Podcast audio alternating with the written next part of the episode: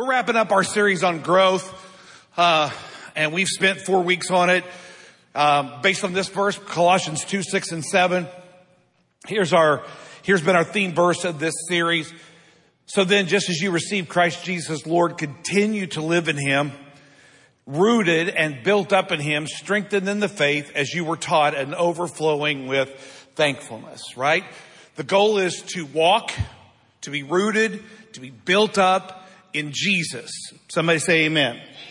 And so we talked about this idea of the pot, right? This, this holder in which the plant gets grown into, right? It's unique. You're unique. There's nobody in here, nobody online like you. When God made you, He broke the mold. You are literally one of a kind, according to scripture, fearfully, wonderfully made, right? Your uniqueness may have been tarnished or trashed or abused or neglected or talked down to or dismissed by your parents, by somebody that you loved, by somebody that didn't like you. But the reality is you've been made unique. You've been made through the creative power of God creating you in your mother's womb. You are unique beyond measure.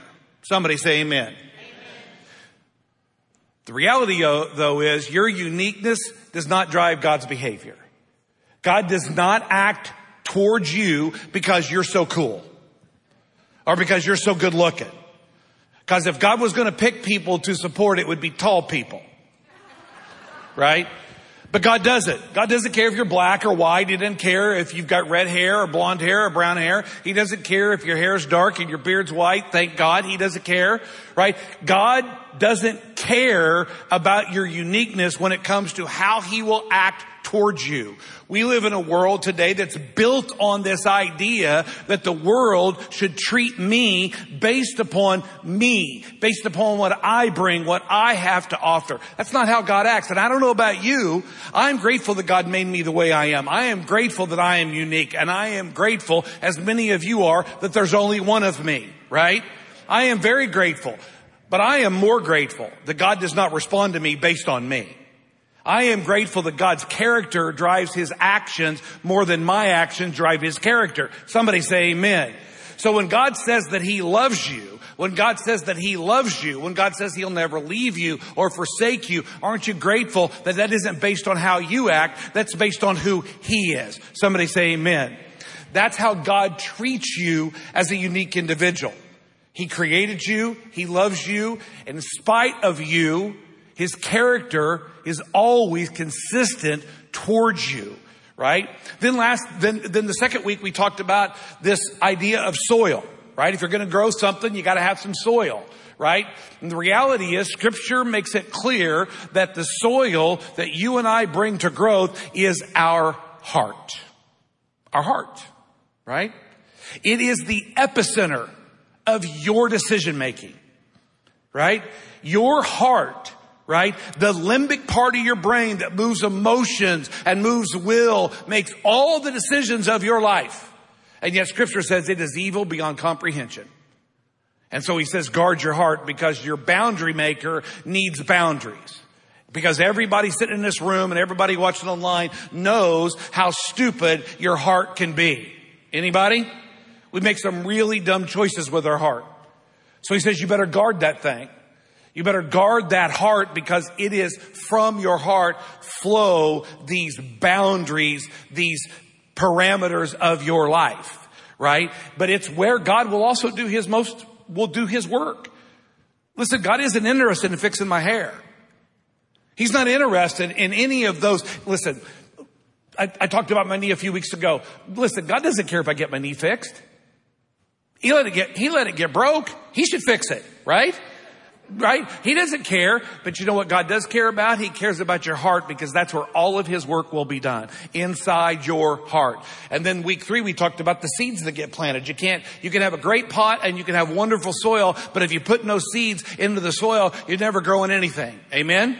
So you gotta have a seed. And the Bible is clear when it comes to the seed that God uses to do all of His work in your life, He does it through the Word of God. The Bible said heaven and earth is going to pass away. But the Word of God is going to remain and abide forever. It's the only thing that's going to last.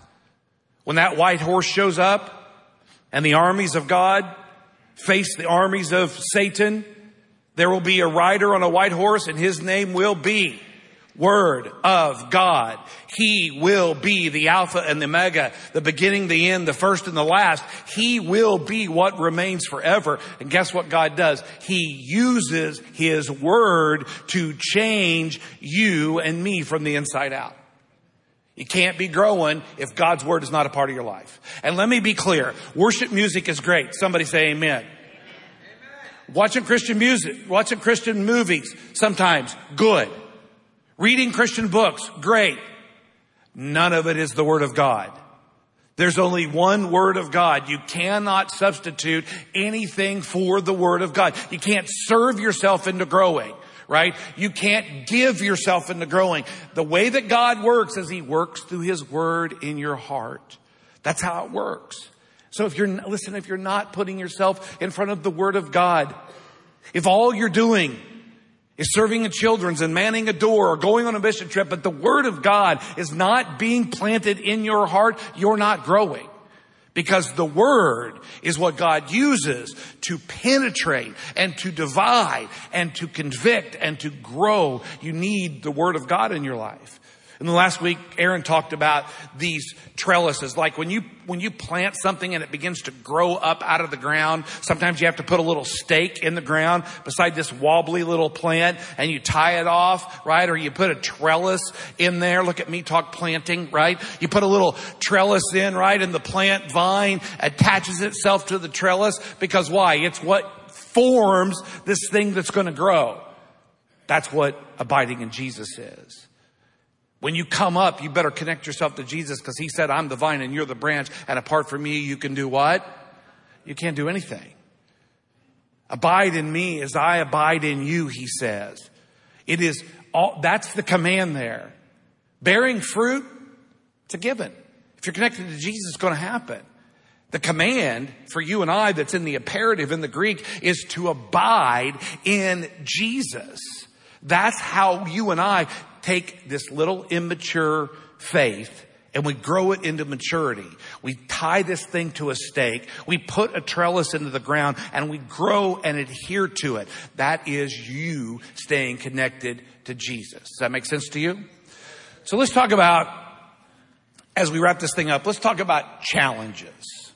Challenges, right? Because it all sounds fairly simple, right?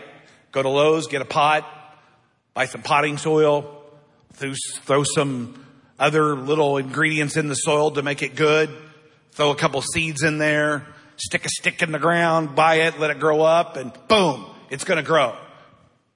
Seems pretty simple, right? So, those of you that have accepted Jesus, let me hear you say amen. Right? Shouldn't be that complicated. God responds to you based upon who he is, not on who you are right? God's going to work in your heart. That word has gotten into your heart. Now, listen, you, you go to Tomoka Christian Church. You're part of Tomoka Christian Church online, a church that's got a multitude of opportunities for you to grow. It's just not that complicated.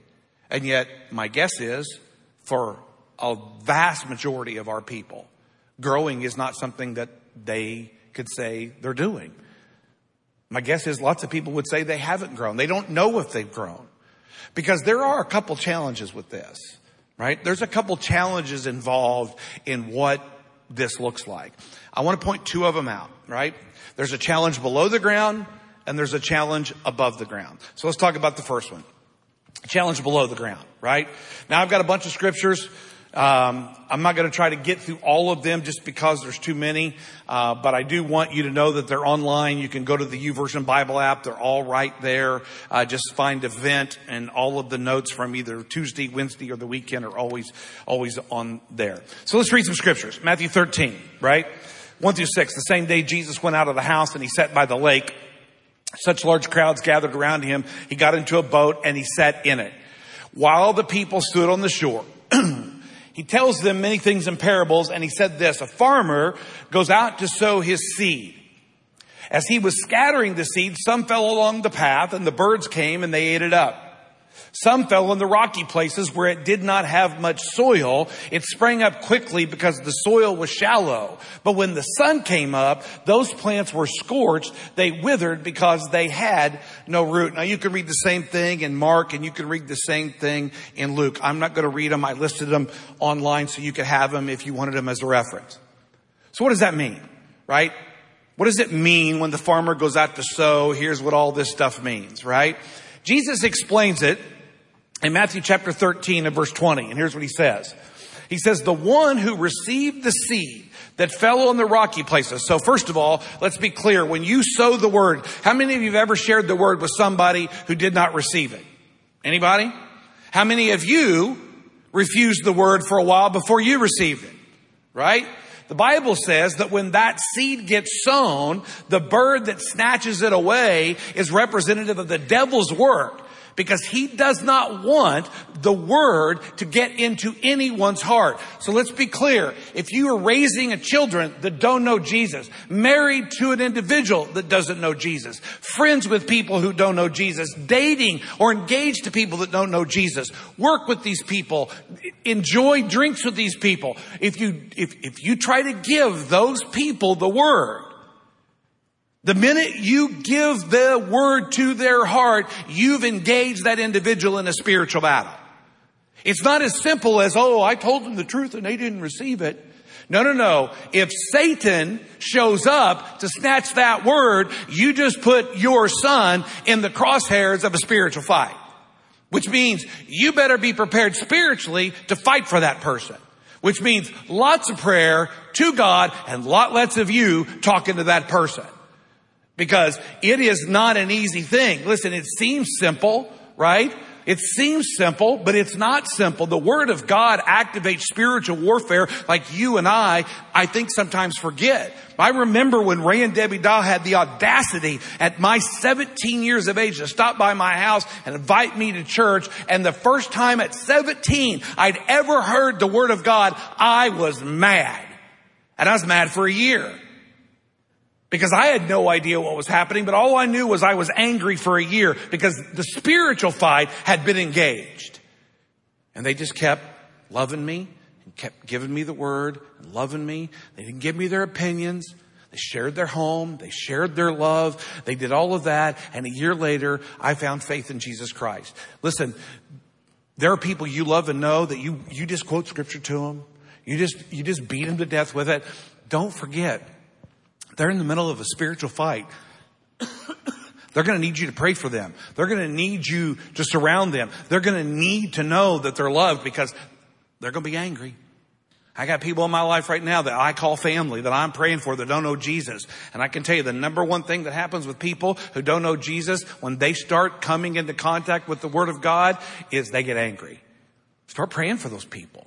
Start praying that they'll receive that Word. But He says Rocky soil is the one who hears the word and at once receives it with joy.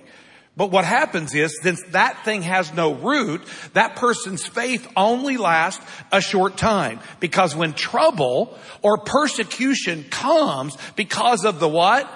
Because of the word, they quickly fall away. So let's, let's talk about how this works, right? Hebrews 4, Hebrews 4, 12 and 13 say this. For the word of God is living and what? So, how many of you have received the word of God with joy? Let me hear you say amen. So what happens is when that word, the seed of God, is now planted in you, guess what it's doing? It's not laying dormant. It is alive and it is active. So here's what it's doing. The Bible says it's sharper than a double-edged sword while it's there. What's it doing? It penetrates the dividing of soul and spirit right? It divi- it, it's, it's dividing between what is, what is temporal and what is eternal, right? One that is life here and what it is life there. It divides those things between human and spiritual. He says, and it does the dividing of joint and marrow. And guess what it's doing? The word of God, while it's penetrating and dividing, is also doing what? It what? Come on, everybody say it. It what? It judges. We're not supposed to judge, but guess what the Word of God's doing? It's judging the thoughts and the attitudes of your what? It's, it's at work, man. It's at work. Listen, I love preaching, and here's the reason I love preaching because of that verse right there, because the word of God is living and active, sharper than a double-edged sword. It will penetrate, right? It will divide soul and spirit, and it will judge the thoughts and the intents of every person's heart. What a blessing to be able to preach the word of God and to put that before me and to put that before you. Because before God ever allows me to preach, he judges the thoughts and intents of my heart. Which is why I think people like Aaron sometimes get on stage and they anguish over stuff. Because listen, it's not an easy thing to do. But the word of God is in a person's life and it's, it's trying to grow us. It's trying to do that because he goes on to say this in verse 13, nothing in all creation is hidden from God's sight. Everything, everything, everybody say everything. Everything is uncovered and laid bare before the eyes of him to whom we must give account. But listen, the word of God is, it's not selective. It's in there looking at all your junk. It's pulled out every drawer, right? It's got under your bed because it's judging the thoughts and the intents of your heart. That's what the word of God does. But he says, here's the problem. The seed fell on soil, right, that had rocky places in it. And because the soil wasn't very deep when the word of God was received with joy, the second the sun hit that tiny little plant, that plant scorched and died. Why? Because it had no what? It had no root. And it didn't have a root, not because the root didn't want to grow. It had no root because it had no place to grow. Why? Because there was rocks in the way. There were rocky places that kept the root from doing what it was naturally supposed to do. So what's that mean for you and me? It means we got a challenge below the ground. There are things in your heart and in my heart that are rocky soil. Because for so many people that aren't growing, this is where the rubber meets the road. Let me read some scripture to you. Let me read Psalm 26 verse 2. Everybody online, everybody in here read this with me. Test me, O Lord, and try me. Examine my heart and my mind. Why? Why does the psalmist write this? Because for the word of God to do its job, it's got to penetrate. It's got to be able to have roots. Because listen, the sun comes out. When the sun comes out, life gets hard. It gets tough. Listen, there is lots of sunshine in our world. There are evil things that are happening in our world today. One of my dearest friends came to my office today in brokenheartedness because one of his friends that he plays tennis with took his own life today.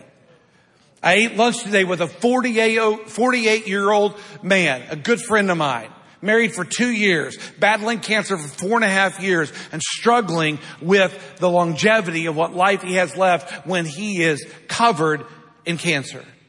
And just on and on and on and on the stories go. And here's the thing. If the plant above ground that's living under a hundred degree heat won't survive if the thing underground isn't reaching as far as it can to get as much water as it can to you, to get as much nutrients as it can to you. You will simply wither and die. You gotta have the root. What's the problem? The rock's in the way.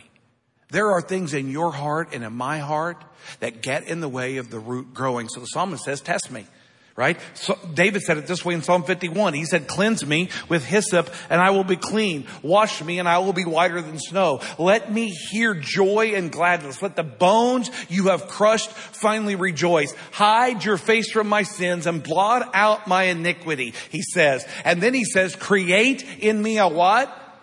A pure heart. That pure heart means a heart that is not defiled. A heart that isn't living with all of these rocks in the way. That it has something in it that allows a root to grow. Create in me a pure heart, O God, and renew a steadfast spirit within me. How about Psalm 139 verse 19? The psalmist says this, if only you would slay the wicked, O God, away from me, you bloodthirsty men, David. They speak of you, God, with evil intent. Your adversaries misuse your name.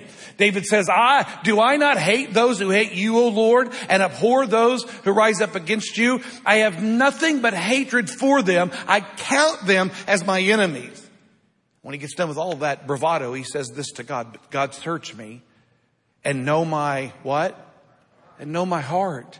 Test me and know my anxious thoughts.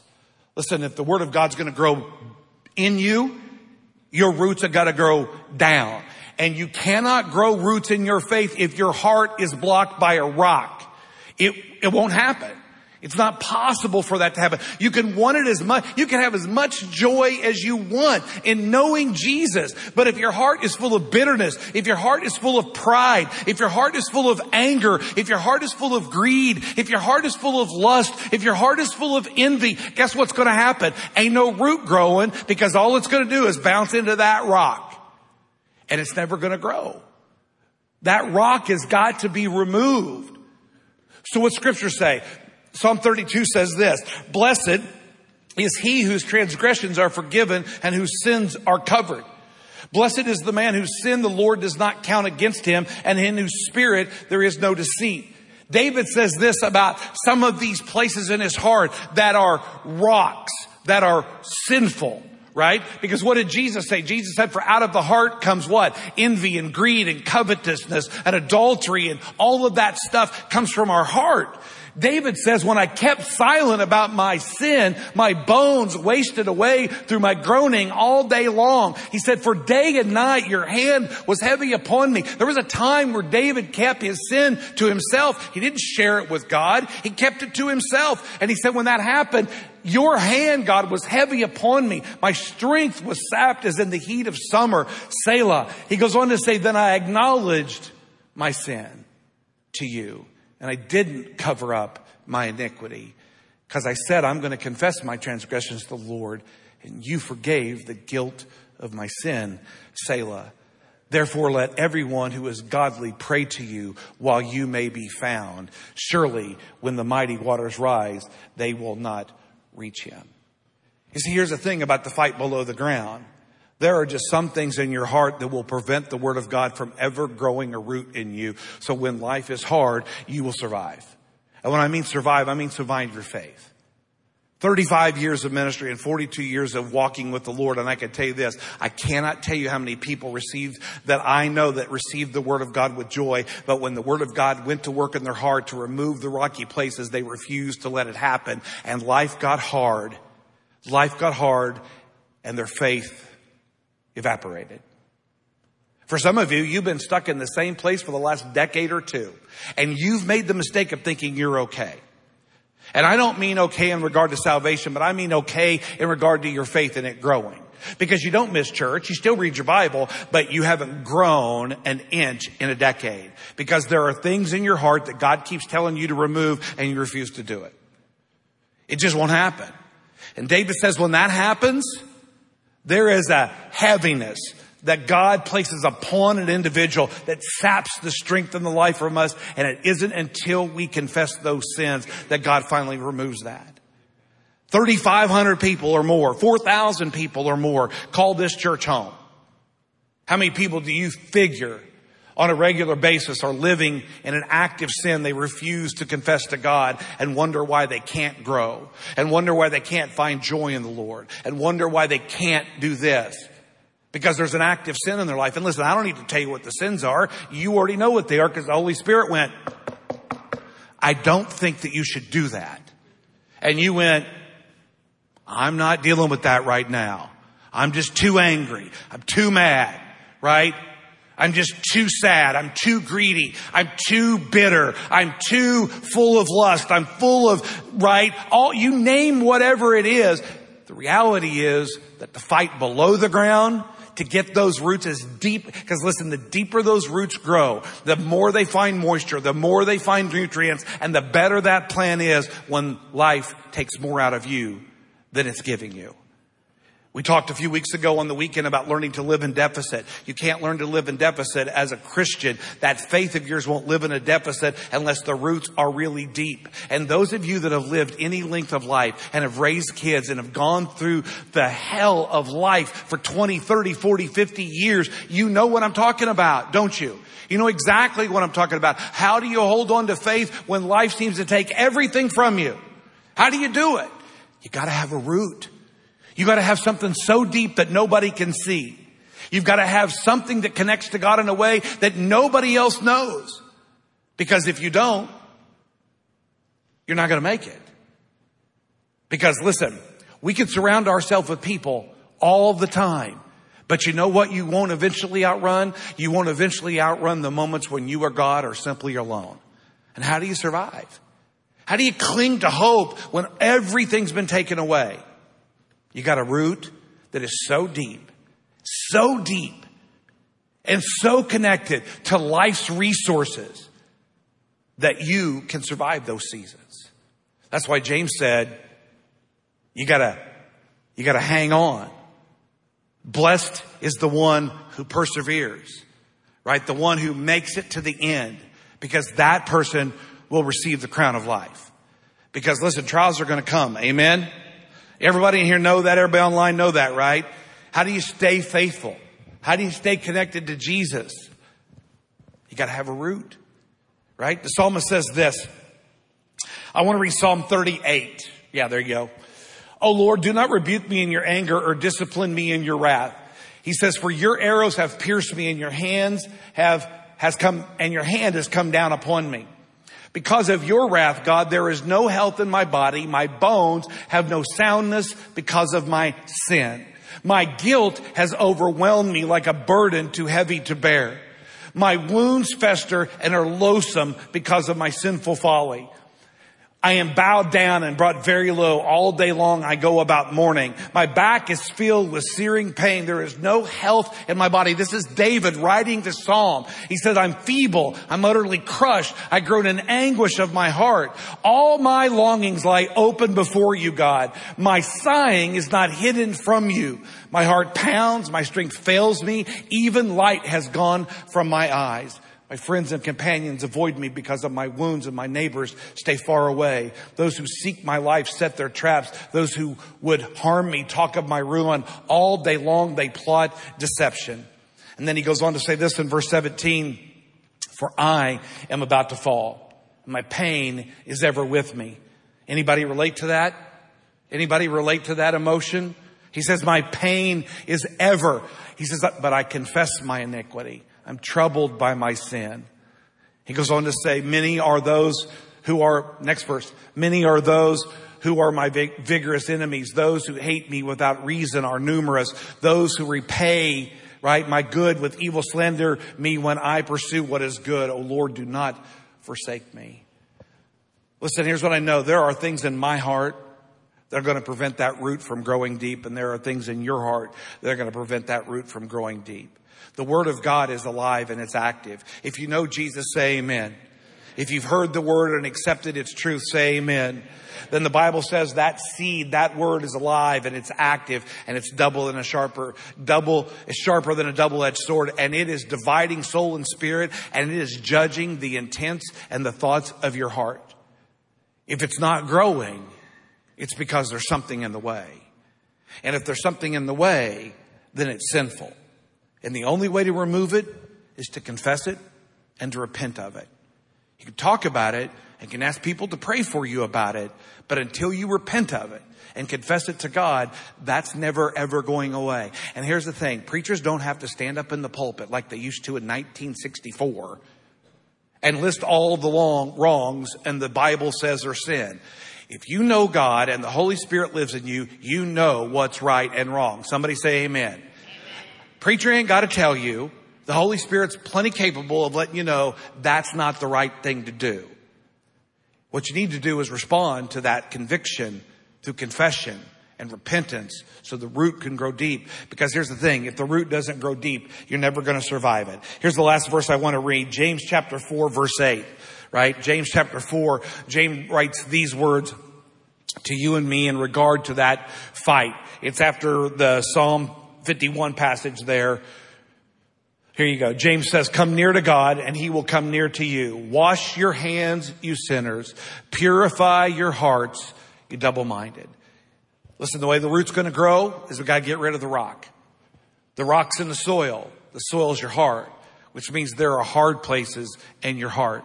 There are places of pride and bitterness and anger and unforgiveness. There are, there are places in your heart that are full of evil desires and lust and greed and covetous. Guess what? Can't grow until those are gone. Somebody say amen. Here's the say, okay, I got three people. Everybody else with me? Now I, am beginning to wonder, I'm beginning to understand why Aaron was anguishing over you guys, right? Everybody good? All right, very good. Last challenge. Here we go. How about that? I've only got two points, right? I've only got four minutes to cover this, so be quiet, okay? Second challenge. Second challenge above, above ground. I know that sounded weird. I told you you weren't talking enough, then I told you to be quiet. I apologize, right?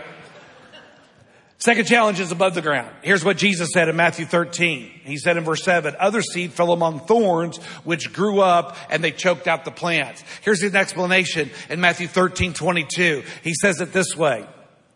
The one who received the seed that fell among the thorns is the individual who hears the word of God, right?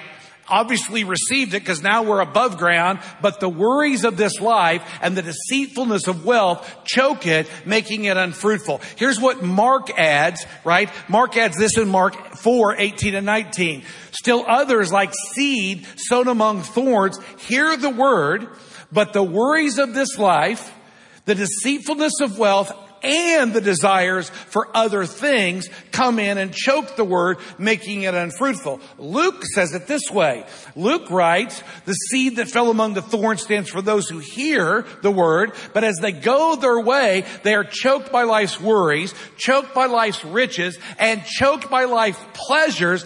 And everybody read this with me. They do not, they don't mature.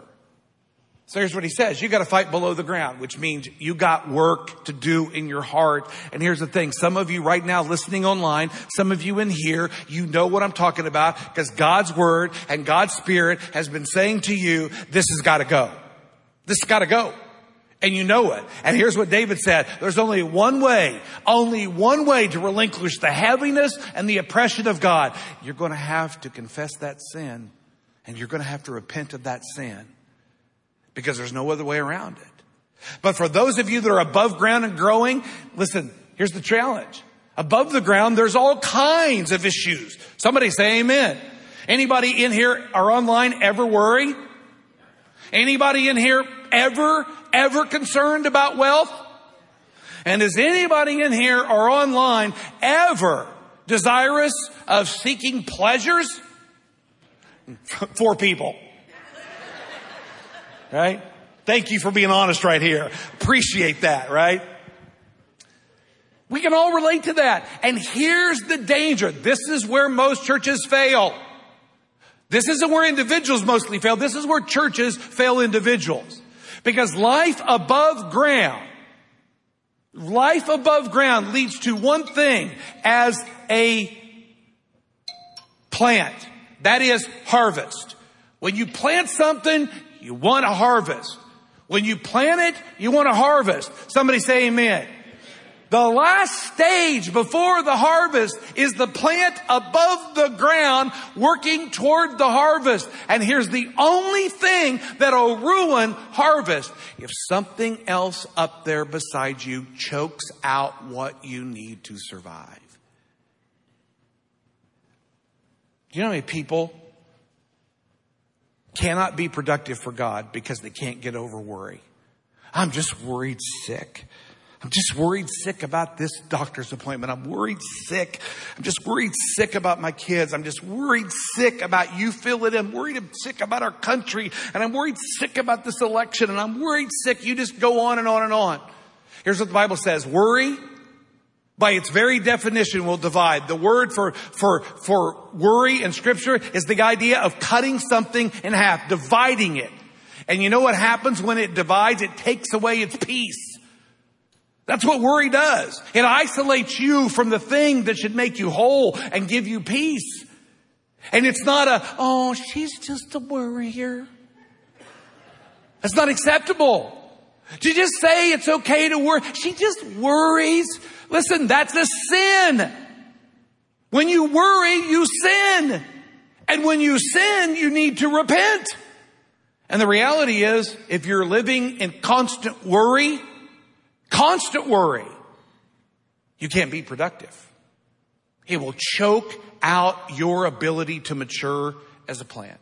And guess what? If it chokes you out, there ain't no fruit. You've reached the epicenter, you've reached the pinnacle of your growth. And listen, I'm not saying there's not things to worry about. Listen, I can give you scriptures. There's a bunch of them online uh, on the app. You can read them, right? The, the Bible's full of these scriptures, right? Whether it's Martha and Mary and Jesus saying to Martha, Martha, Martha, right? You're worried about so many things, right? But Mary, she's not worried about anything. And she's doing the right thing. She's staying close to me. And guess what? I'm not taking that away from her. The reality is Jesus, I'm going to read this one. Go to Matthew 6. Let's just read this one thing about Matthew 6. Here's what Jesus said. Therefore I tell you, everybody online in here say this with me. Do not do not worry about your life, what you're going to eat or drink, or about your body, what you're going to wear. Is not life more important than food and the body more important than clothes? He says, look at the birds of the air. They don't sow or reap or store away in barns. He says, and yet your heavenly father feeds them. Are you not much more valuable than they? Right? Who of you by worrying, who of you by worrying can add a single hour to his life. Rhetorical. And why do you worry about clothes? See how the lilies of the field grow. They don't labor, nor do they spin. He says, yet I can tell you, not even Solomon in all his splendor was dressed like one of these. That's how God clothes the grass of the field, which is here today. Tomorrow's thrown into the fire. Will he not much more clothe you, oh, you of little faith? So don't worry saying this, what am I going to eat or what am I going to drink or what am I going to wear? He says, for the pagans run after all these things. Your heavenly father knows that you need them. Seek first his kingdom and his righteousness and all these things will be added unto you. And we stop there. But he says this in verse 34. Therefore do not worry about what? Don't worry about tomorrow. For tomorrow is going to worry about itself. Each day has enough trouble of its own. Listen, worry's a sin. And you know what worry's going to do? It's going to choke out your growth. It's going to choke out your harvest. So if you're a worrier, I don't need to tell you to stop it. God already told you to stop it, right? Maybe the reason why you can't get to the next level of faith, the reason you can't do anything is because you're worried sick. It's a sin, right? It's a sin. How about this one? Wealth. He says this about wealth. Wealth is deceitful. It's not wrong. It's just deceitful. I'm going to read 1 Timothy 16 to you, or 6 to you. It says this in verse 17. Command those who are rich in this present world not to be arrogant, nor to put their hope in wealth, which is so uncertain, but to put their hope in God who richly provides us with everything for our enjoyment. Command people who are rich to do good, to be rich in good deeds, and to be generous and willing to share. In this way, they'll lay up treasure for themselves as a firm foundation for the coming, coming age so they may take hold of life that is truly life. Listen, I can read scripture after scripture about the deceitfulness of wealth. Listen, money isn't bad. God didn't say money was bad. He said wealth is deceitful because when you have it, you think you need nothing else. And when you don't have it, you think it's the only thing you need. Right? That's why the psalmist or the proverb says, God, don't make me too rich because I'll forget you, but don't make me so poor, right, that I'll forget you. Right? Keep me somewhere in the middle right? Listen, the reality is wealth is deceitful. It will lure you away from what you're supposed to be doing. Listen, I know that money matters, right? We know that. Listen, I can't watch my Chicago Bears lose every week if I don't have money to pay for it, right? It's not going to happen. And I can't drink ice cold McDonald's iced coffees for $2.14 if I don't have any money. And I know that because last week I showed up to buy one and when I went to the window, I'd forgotten my wallet. And guess what? They didn't give it to me even though I know I'm the customer of the year, right? They didn't do it because you know what? Money matters. Yes? But here's the thing. Money is deceitful. It's deceitful. And do you know how many Christian people who have a great root but have no harvest because the only thing they care about in this world is money? Money, money, money. The obtainment of wealth. I gotta have it because they've been deceived. Listen, I don't have social media. And there's a lot of reasons for that. But I'm constantly reminded when I get pictures sent to me from people in our church showing me other people who don't come to church anymore. And you want to know why? Because most of them have been deceived by wealth. Because you live in Florida and you got money, you can do a lot of things. And pictures are worth a thousand words. Listen, some of you right now, some of you online, the reason why you haven't matured in your faith and why you can't grow and why there's no harvest is simply because, is simply because you're deceived by the power of money, right? Hebrews says this in Hebrews chapter 3 verse 12. Actually, I want you to skip that, go all the way down to James 5, the last verse under wealth. Listen to what, listen to James's picture of wealth. In James chapter 5, he's going to describe the pitifulness, right, of wealth. Nope, too far. The one right before that, James 5, 1 through 6, you should have it. Yes or no? If you, if you don't have it, don't worry about it. Bring up 1 Timothy 6, 6 through 10 right above it. Everybody say, David, you're doing a great job. Right? He's awesome. He's awesome. Can you imagine having his job and dealing with me and Aaron? Holy cow. Right? First Timothy 6, right? Here's what Paul, Paul says, godliness with contentment is great gain. For we brought nothing into the world and we can take nothing out of it, right? But if we have food and clothing, we will be content with that, right? Which is crazy in a world where they keep building more storage sheds, right? For our stuff. People who want to get rich fall into temptation and a trap and a diminished full, into many foolish and harmful desires that what? Plunge men into ruin and destruction. For the love of money is a root of all kinds of evil. Some people eager for money, he says, have wandered from the faith and pierced themselves with many griefs.